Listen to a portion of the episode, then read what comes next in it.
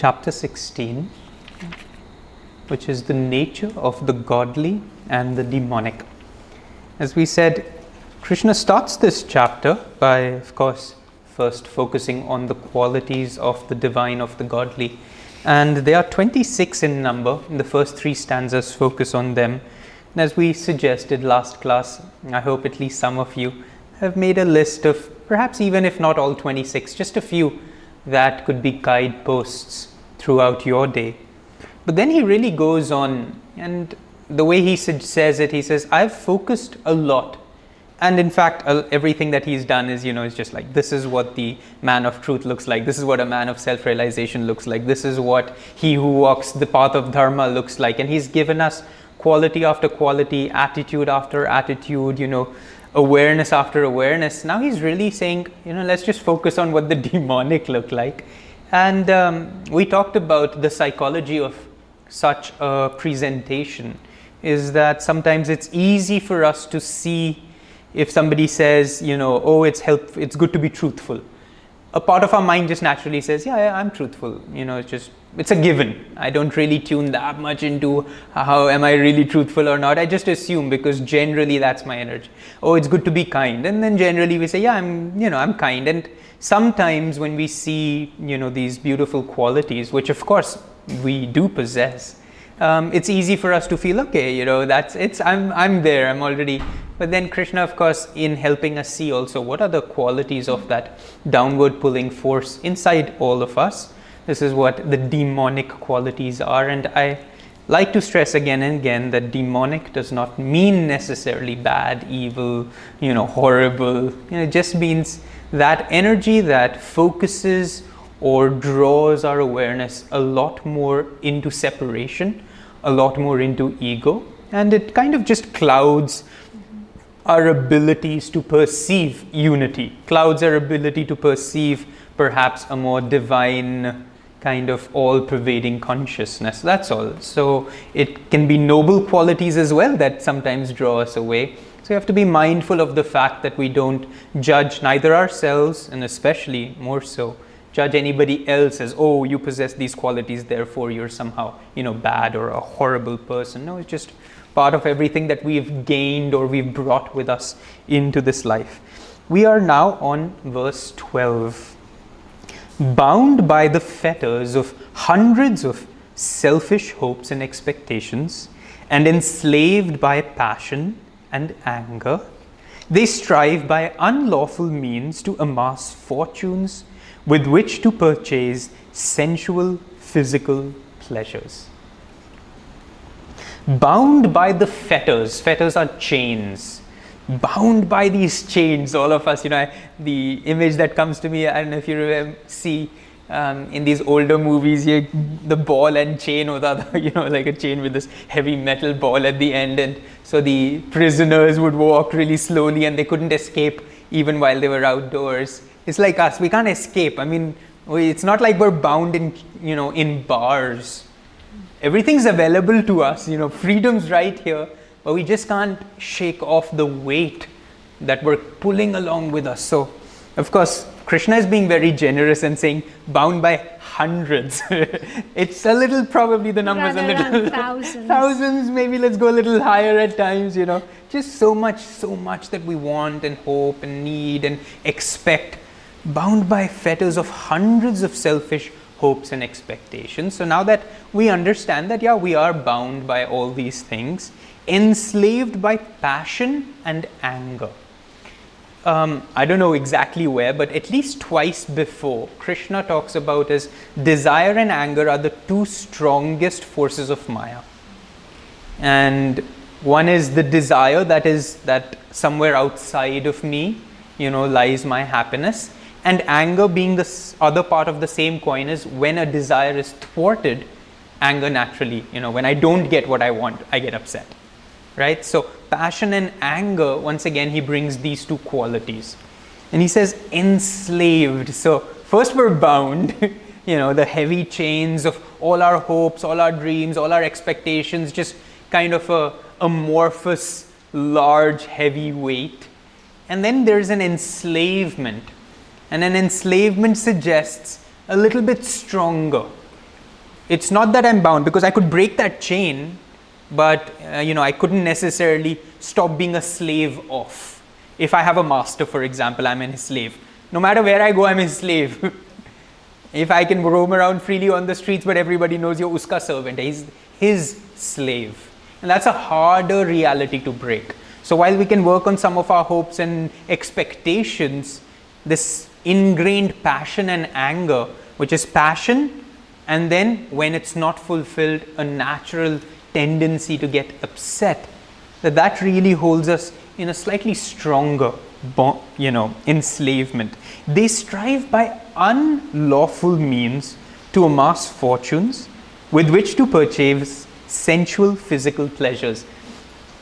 It's, you know, this scripture, I mean, I don't know exactly when it was written, but this conversation we're assuming is at least 5,000 years old, right? I mean, that's what we at least can tune in from the Dwapara Kali shift. That is what the Mahabharata also signifies. They moved from descending Dwapara into descending Kali in that moment of the war. But it's almost like he's talking exactly right now. It's like 5,000 years old ago, also, what were people doing? Striving by unlawful means to amass fortunes with which they could purchase sensual physical pleasure. It just doesn't matter where you are, you know, if you were like billion years old or you're just a few millennia old or for today. The concept of what mankind gets so easily caught up in is pretty much exactly the same but an important word here is unlawful. Now, unlawful by what standards? Not society's laws, although uh, I'm sure a lot of those are being broken as well in the pursuit of, uh, you know, the amassing of fortunes. But of course, Krishna is talking about the spiritual laws, God's laws. Unlawfully, we seek to gain. Now, what are these laws? He doesn't mention any law in particular. Of course, there are two laws that come to my mind. One is the yamas and the niyamas in its entirety. You know, non-violence, non-lying, uh, those qualities that we have to get in complete attunement with before, in the pursuit of amassing anything from this world, if we follow the yamas and the niyamas, we create no karma. There'll be no ripples in the process of whatever we do will be in perfect kind of attunement with dharma. But on the other level, one particular law that comes to my mind is the law of, which is the very law of prosperity and abundance, is the need or the desire to take without giving. That's like, for me, that's like one of the biggest laws we tend to want to break. To take without giving. And now that's a little more understood, isn't it? Ki, yeah, uh, it's important that give and take concept. We can even wrap our heads around it. I would take go a step further and say to take before giving. And that's a bigger law in the universe. The universe is constantly looking for people who give. And if we can get in tune, and that's the highest you can say spiritual law. And I'm talking about everything. Give love rather than take love. Give your time rather than demand time from others. Give your energy rather than seek for others' energy. And of course, in this particular case, it definitely also works with your finances or the concept of money in general, whatever that may mean for you. This very idea, and this is one very primary law, this concept that we need to take either and not give at all, which is what most people would do, but even if we have understood that there is a give and take relationship, always to recognize that it's more important to give. In a previous chapter, Krishna kind of vehemently say, says, He who takes or receives without giving nothing in return is verily a thief. So, in anything that we are doing, this is a very key reality here to tune into this law. Anywhere, spiritually, materially, in a relationship, in a friendship, in giving and taking from the body. I mean, whatever it is, as long as there is a give and take relationship in this universe, tune into the fact am I giving first? And then tune into also the fact am I giving at all? and then see if you can get in attunement with that. Um, for the longest time, I've been very, I've avoided having a credit card. You know, that, that concept of credit cards is something that I'm always a little wary of. Of course, now I have to because certain places they don't allow for debit cards, and a lot of the work that we do, or these auto renewals of Zooms and all our services require credit cards. But if ever given a choice, I'd never use my credit card to buy anything. I'll always use my debit card because it's a it's a very subtle consciousness there, which says you can take, but the money is not yet deducted from your account. And it sits there कि मैंने पहले ले लिया है and there's a certain joy that that, that gives us no हाँ ले भी लिया है पैसा भी account में बैठा है अभी भी and there's just this slight shift in our own awareness and that consciousness of a little bit of greed sets in and of course, this is just our own unique way to work with these things. I'm not saying credit cards in any way are evil, but I am saying that there is a subtle understanding there that each of us need to bring into this process. What does it mean to be lawful in the ability of us to work with the universe towards abundance? Because that's what it is. An abundance of consciousness is also what we are seeking, isn't it? Eventually, that's what unity with God is, is that complete, infinite, abundant state of being. This much, they say, I have acquired today, putting me in a position to attain this desire. It's just amazing how it didn't doesn't matter where we are. These are the same thoughts that go on even today in people. अब मेरे पास इतना है और इससे मैं ये कर सकता हूँ वो कर सकता हूँ and I have this much money at present my goal now is to acquire more. Now, it's, it's a little tricky in the spiritual realm, money, isn't it? Sometimes it almost seems like the masters, or in this particular case, Krishna, it's like they're anti money almost, like money is an evil thing, which it can be, of course, in, if, just as anything in this world can turn one way or the other. But is this compulsion of I have this, this is going to allow me to do this, and there when I want that, then I'm going to have to have more. Hoard it. And this need to hoard, to have to ourselves, because in order to have, unfortunately, you have to separate, you know, the world from you. ये हाथ मेरे हाथ जहाँ तक है बस इसके आगे ये किसी और का है और होपफुली ये भी मेरा हो जाए at some point. And this constant need to kind of demarcate to kind of put a number to everything कितना है मेरे अकाउंट में अभी let me check and अभी मैं इसके साथ मैं क्या कर सकता हूँ And again and again these are the demonic qualities krishna is talking about. Why? Because they really enhance separation. They really talk about this is mine this is my world everything else is not mine and i hope someday even that will be mine. And so on and so forth. Then he continues to say in the same vein or they say, Today I have slain this enemy. Matlab, I have, you know, today we don't have, we're not slaying our enemies, but wo colleague ko maine piche chhod diya because I got that promotion. you know, next I shall slay more.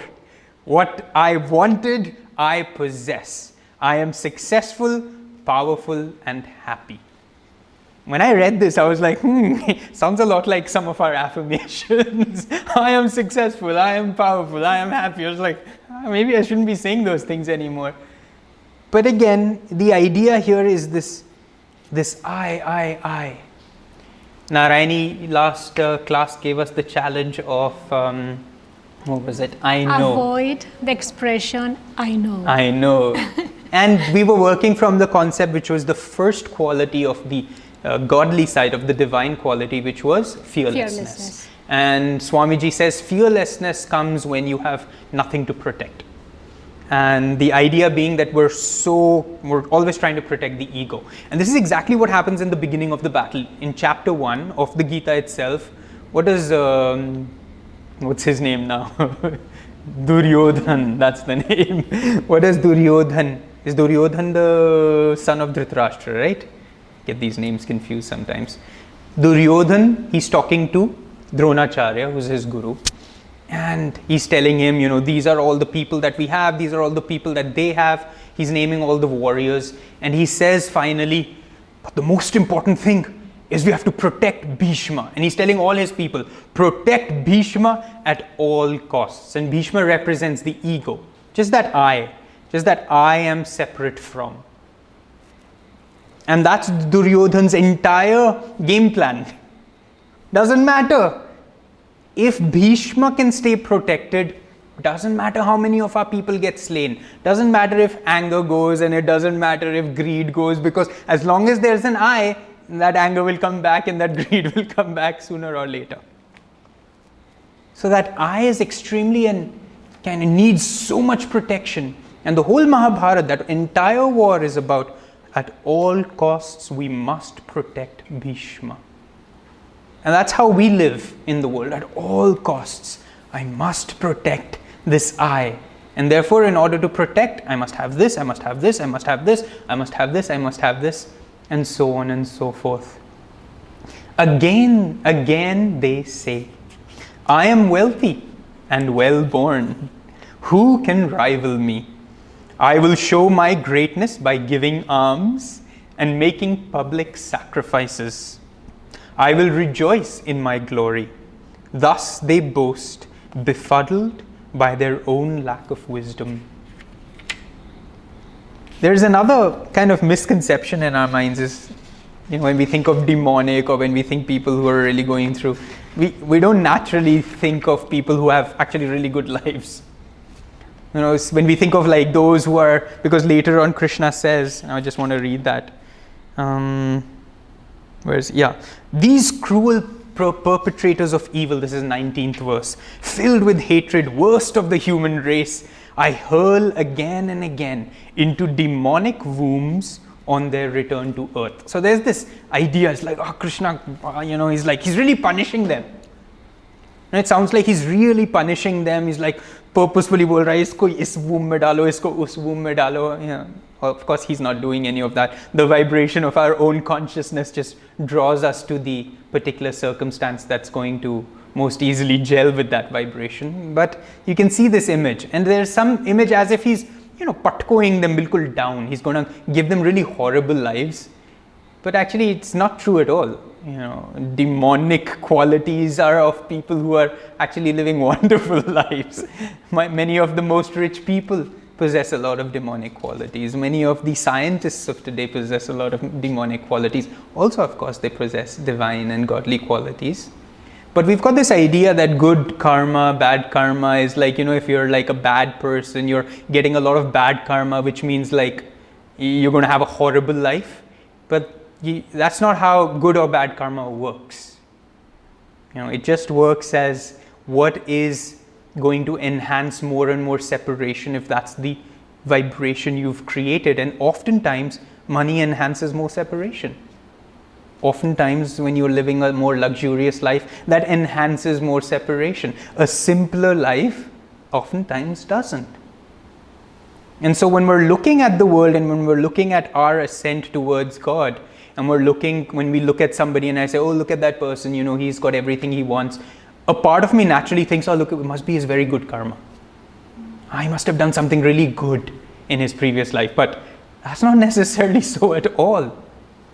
I often use an example of a person who, say, wins the lottery, you know, and he wins the lottery and now he's got a million whatever dollars, say, for example and everybody would say oh wow what a great karma. You won the lottery man. You were just you know nobody and now you're suddenly a millionaire. But then what does that man do with this money or the woman whoever it is? You know maybe they get really complacent. Maybe they get you know go into drugs and alcohol or they gamble their money away. Or now that they have a lot of money they push aside a lot of the people who were closer to them when they were you know humbler people. And then on the other side you think about say somebody who has a terrible accident and you know breaks their leg and they're like in hospital for several months. And i think about that person and while they're laying in bed with nothing to do you know, somebody gives them the autobiography of a yogi and they read that book. And during that moment of pain and suffering that they were going through you know suddenly they're filled with an entire different perspective. And then you look at these two realities and you say, what's good karma and what's bad karma here? Is breaking our leg so that the autobiography could come into my life good karma? or is winning a million dollars, so I become an alcoholic and I separate myself from everybody who's ever loved me. And you've got to really tune into what you desire because you may think these are the things that will actually make you happy or allow you to grow or you know oh if i have enough then i cannot worry about this and then i will focus on my spiritual life so on and so forth there's so many twisted ways that the ego will try to confuse you What Swamiji said, you know, about money in itself is not a bad thing. Hmm. It's what you do with money that determines if that's a good or bad action, isn't it? Yeah, So absolutely. something like that. Narayani and I, if you realized, um, we were not here on Tuesdays because we went away for three days. And during the three days that we were away, um, both of us had a continuous and horrible headache. I don't know why, you know, throughout. Three days of just headache, headache. Some, uh, I brought it back with me a little bit. But um, we had a, a friend in Spain, actually a very saintly person who has a very beautiful group of disciples of his own in Spain. And he used to, I don't know if jokingly, but anything that happened, he would say, the Kundalini is rising. you know, no matter, I'm having this pain, your Kundalini is rising. So we would always joke. like, I hope so. So we'll always joke, you know, oh, my head's hurting, must be our Kundalini rising. But uh, on a more, you know, realistic note, every time our bodies go through anything, we're always like, know, some karma is burning. Isn't that wonderful?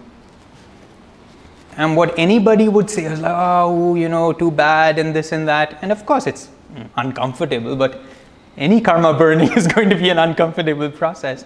And the body takes on sometimes these karmas and is able to burn it for us in subconscious ways that you and I are not even aware of. And so every time something happens, we're like, ah, you know, oh, finally my body is doing something on my behalf. Isn't that great? So we've got to really tune into this concept of good, bad, especially. In the spiritual realm, we've got to really tune into what's going to bring me closer to God moment by moment and not confuse yourself by you know the generic ideas of what in general essentially society considers good or bad addled in thought caught in a spider's web of delusion craving only sensual delights they sink in life and even more so after death to a foul hell. So krishna is talking about as your consciousness moves more and more and more and more towards separation, moves more and more and more towards an egoic um, strengthening of your separate identity, your, the consciousness goes lower, lower, lower, lower, lower, lower. And not only in this world, but especially when we leave the body and when we're only the astral body, where it's much, where our vibration and our consciousness is freer to attract just exactly the circumstance that it vibrates with, we go into really deep states of um, hellish astral worlds. Yogananda said that certain people, um, you know, we always think of the astral world as, oh, we're going to go to this beautiful place and it's going to be vibrant and light and how much fun it's going to be, at least the way uh, Swami Sri Yukteswar paints these beautiful things in the book when he talks about in his resurrection. But that's only if that's your consciousness. Otherwise, Yogananda said there are infinite number of astral worlds for each of us to go to, which if we've been and lived a very, very desire animalistic, materialistic life, you'll just go there because that's the vibration of separation. It's not, uh, it's not in the Christian tradition where we look at it as punishment or reward. It has nothing to do with punishment or reward. It only has to do with the universe can only sustain the vibration that you put out it can only give you that. It, even if you know even if the most merciful god says oh I, you know i'm so sorry you're suffering. I wish i could just lift you up and place you in the most amazing of you know into vaikunt. Well you just can't because that's the vibration you've generated. And in this world you don't see that vibration so clearly because it's um, there's so many of our karmas intersecting right? So you see a person and he's living in a beautiful house and he's you know really comfortable and he has everything that he wants and you just naturally assume that wow i mean this guy's living a great life isn't he? But the moment you take away the body and the circumstances and this life's particular karmic intersection, the predominant vibration that he has lived, he could have lived a wonderful life too, but the predominant vibration he has lived, that's the vibration he will go to right after death. Because that's in the astral world, it's much subtler and it's much more sensitive to what the energy you've been putting out thus far. thus far.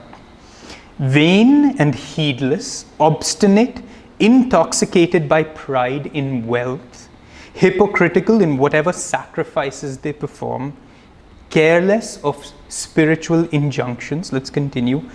18, this is egotistical, ruthless, arrogant, lascivious, prone to fits of rage. These evil intending persons despise me, though for all that I dwell in them as in all beings. These evil intending persons despise me.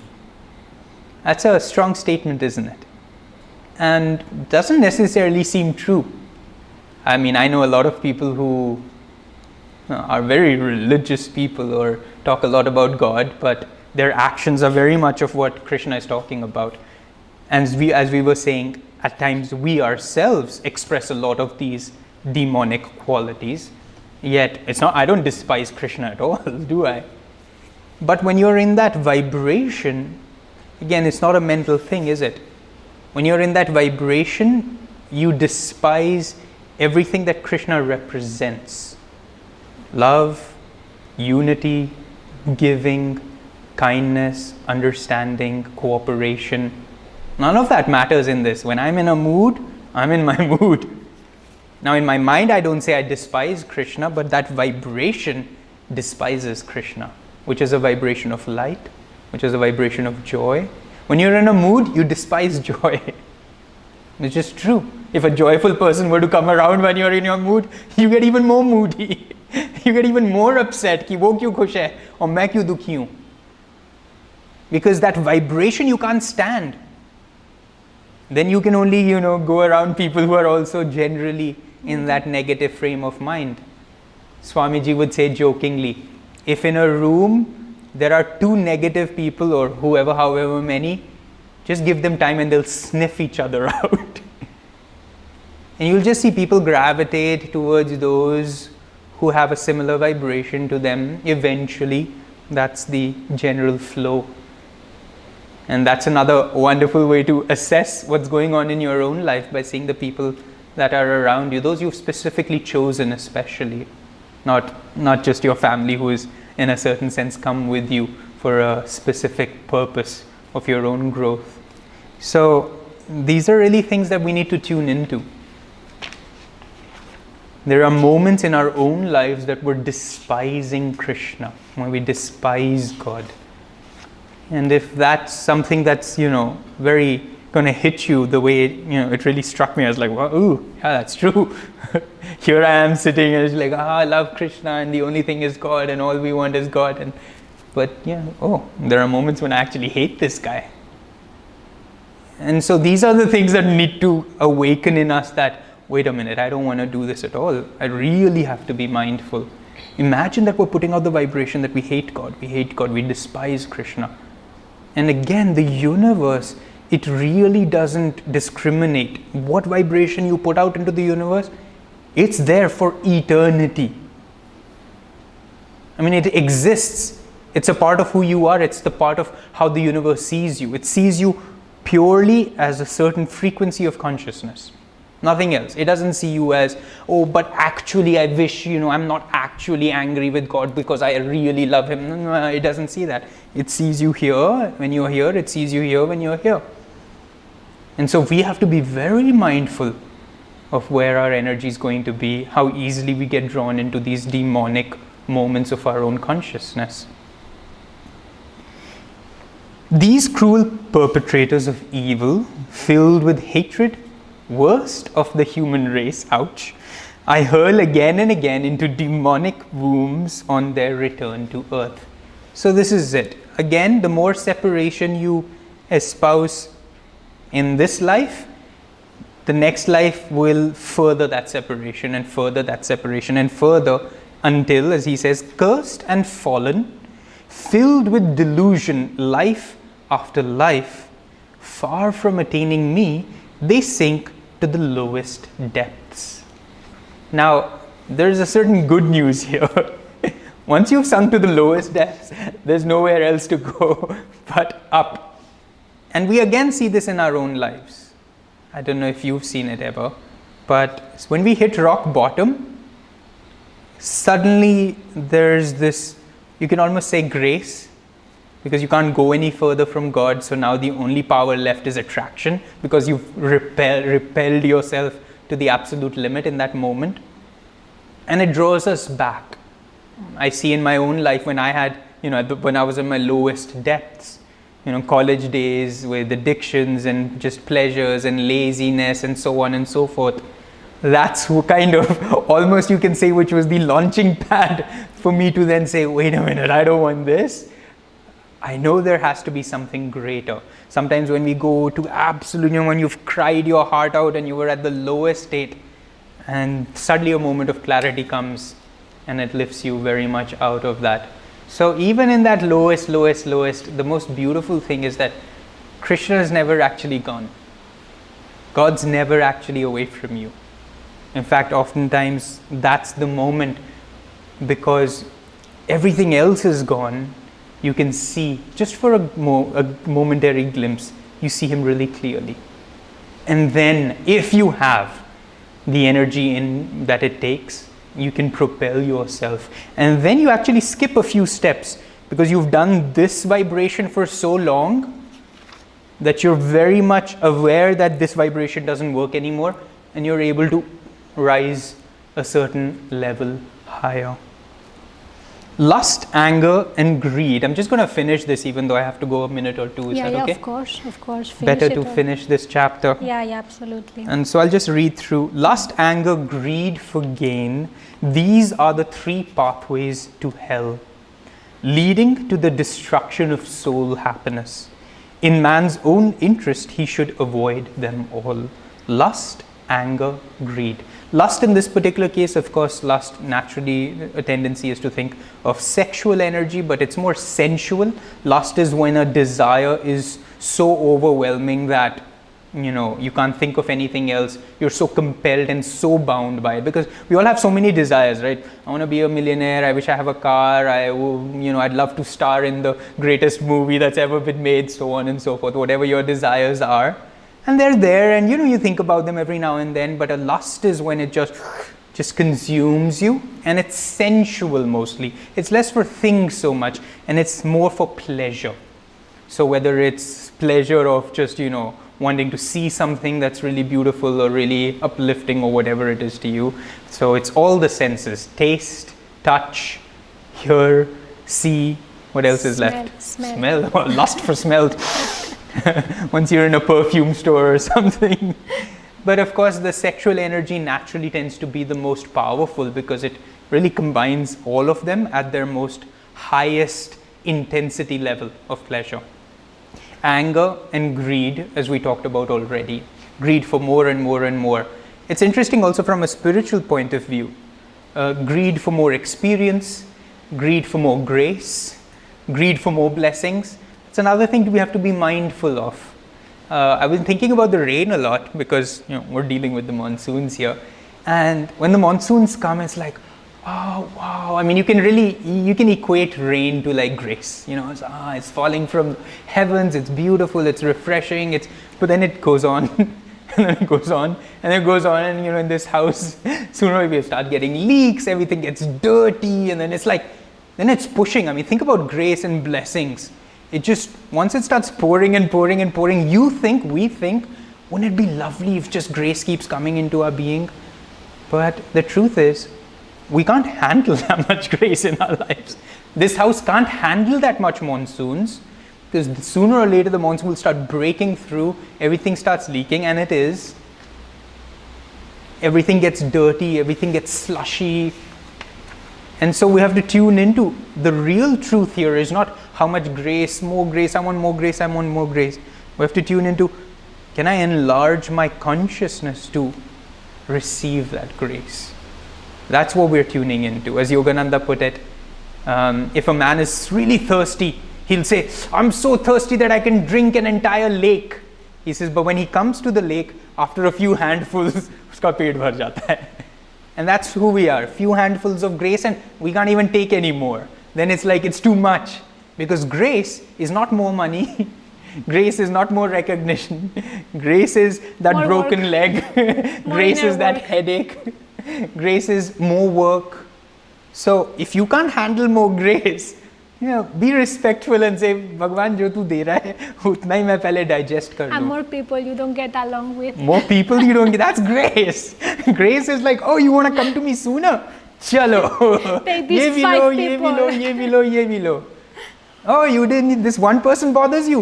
Here's five more people who bother you because now you'll work faster. That's grace. And we can't handle it. And we have to be mindful of that. So don't greed for grace, for blessings, for experiences. Be mindful of what you have and get as deep as you can in that. O son of Kunti Arjuna, by avoiding these three ways down into the realms of darkness, man acts for his own highest good and sets himself on the upward way to the highest state. One who ignores the commands of Scripture and follows his own ego driven desires finds neither happiness nor fulfillment nor the supreme goal of life. This is again a very telling uh, verse. You may think that you're going to find all these things if you focus on ego driven desires, but the truth at the end of the day is you'll be neither happy, you'll be neither fulfilled, and of course, the supreme goal of freedom, which our souls crave desperately, will also not come. So, I love when Krishna just states certain things and just leaves it at that because then it's up to us. You want to continue this journey of suffering and confusion and trying everything out, that's okay. You know, go ahead, do that. But know for a fact that neither happiness nor fulfillment nor the supreme goal will come. Take, this is the last verse of this chapter, take true scripture, therefore, as your guide in determining what should be done and what should be avoided with intuitive understanding of the injunctions of Holy Writ, perform your earthly duties. And that's the end of 16th. One important thing over here is with intuitive understanding of the injunctions of Holy Writ. One thing about scripture, if you realize and you'll see, is that it's very contradictory. It says, This is the best thing, and then two pages later it'll say, And this is the best thing. It'll say, Do this, and then in the next page it'll say, Make sure you don't do this. The very same thing. You know, put out a lot of energy, and then he'll say, But just don't do anything and keep offering everything to God. No, really have a lot of willpower and say, But really keep surrendering all your will. So there's this constant, you can say almost uh, contradiction to a lot of these principles. And so, therefore, a lot of intuition is required to actually truly understand and follow scripture. And a lot of things that Yogananda would say, eh, the way Sri Yukteswar trained them, is that they would just read one verse and then meditate on it and meditate on it and meditate on it. And Yogananda, you know, while doing this as a young disciple, and when he his mind would say, you know, let's let's move on. Sri Yukteswar would pick it up and says, not yet. There is still meat, you know, in this verse that you've not yet consumed. And so he would just have them meditate again and again. So, this is a wonderful thing of a practice for all of us to do. Don't just read scripture, you know, the way in fact even we are. We're just going through it so we get broad strokes of understanding of what the potentials are for what Krishna is trying to stay, say, but work with them intuitively because it's going to be very relative, it's going to change by circumstance, it's going to change by people. If you'll see across all our scriptures, all the stories of all the saints, you'll see such you know just varied realities. One can get really angry, one's really shant, one you know is all for putting out a lot of energy, one just does absolutely nothing, so on and so forth. And you have to really tune into what's appropriate, what's applicable, when do I apply these principles And as Krishna says, when a lower dharma conflicts with a higher dharma, it ceases to be a dharma. So, really constantly tuning into what's a lower state of awareness here, what's a higher state of awareness, and so on and so forth. But have fun with scriptures in this particular way, just meditating on each verse and trying to go as deep as you can into what these masters are saying. Thank you. Thank you. Sorry, I took way Not more than my. It was wonderful. I was thinking that one of the things that I have enjoyed the most in this mini getaway was how little or hardly anything I used my mobile. I mean, hardly anything. It was such a relaxation for my senses, for my nervous system, system, for my state of mind. It gave me really an overall sense of well-being. And I was thinking that nowadays, especially in this Dwapara Yuga, one of the ways in which the demonic forces come into our lives is through social media and internet. And let's admit that many of us spend a lot of time indulging into it. Not only that, we are constantly attached to those demonic forces and we just want to you know just be there and be hypnotized by them as krishna was saying we become slaves of those forces and we are imprisoned imprisoned in them so i was thinking that krishna here says very strongly avoid lust, anger, and greed. And that's what we are constantly being bombarded daily through social media. So, this is the challenge that I would like for you and for me to practice very consciously throughout this week because, as Krishna says, it is just for our own best interest. So let's do something practical, practical with it. So what I'm going to propose is this. First of all, don't wake up and the first thing that you do is go and see your messages or your phone. And in the same way, please, before you go to sleep, give yourself minimum two hours between the last message that you checked and going to bed. So first of all, give yourself minimum one or two hours after you wake up before checking your phone and in the same way two hours before going you sleep you go to sleep please don't use your phone and throughout the day only use your phone perhaps three to five times. And every time you use your phone, don't spend more than 45 minutes. So that will take a lot of reorganizing next week and the use of your cell phone, social media, and how much you are going to be entangled uh, with internet.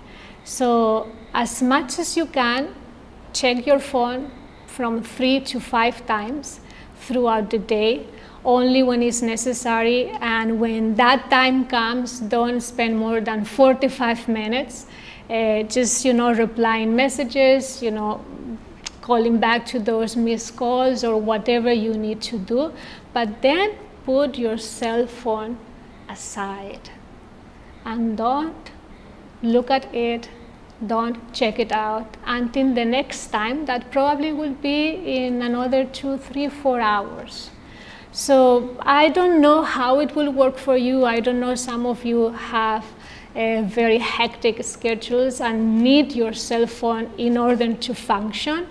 But adjust things. Make sure that you use less and less and less of the cell phone and, and don't put yourself, I mean, don't influence yourself by those demonic forces that come constantly through our social media. And let's be very strict with it. I mean, this is just the easiest that we could do in order to start, you know, setting aside those things that are not necessary and certainly are not helping us to attune ourselves with those godly influences that Krishna uh, advises to be surrounded with. So I would say that Right. if we can all make a pact about So if we're not checking your messages and not responding to you, now you know we're not to be blamed. We're following this challenge. yes, I think it's going to be wonderful. It is. It's going to be harder than we think it is. Yeah. You know, because And- sometimes it's yeah. like, ah, let me just quickly check this out. Oh, there's some thought comes. Let me just, what's the definition of this word? Yeah. and don't bring your cell phone to the bathroom. oh, yeah, that's a big one. Not that one. All right.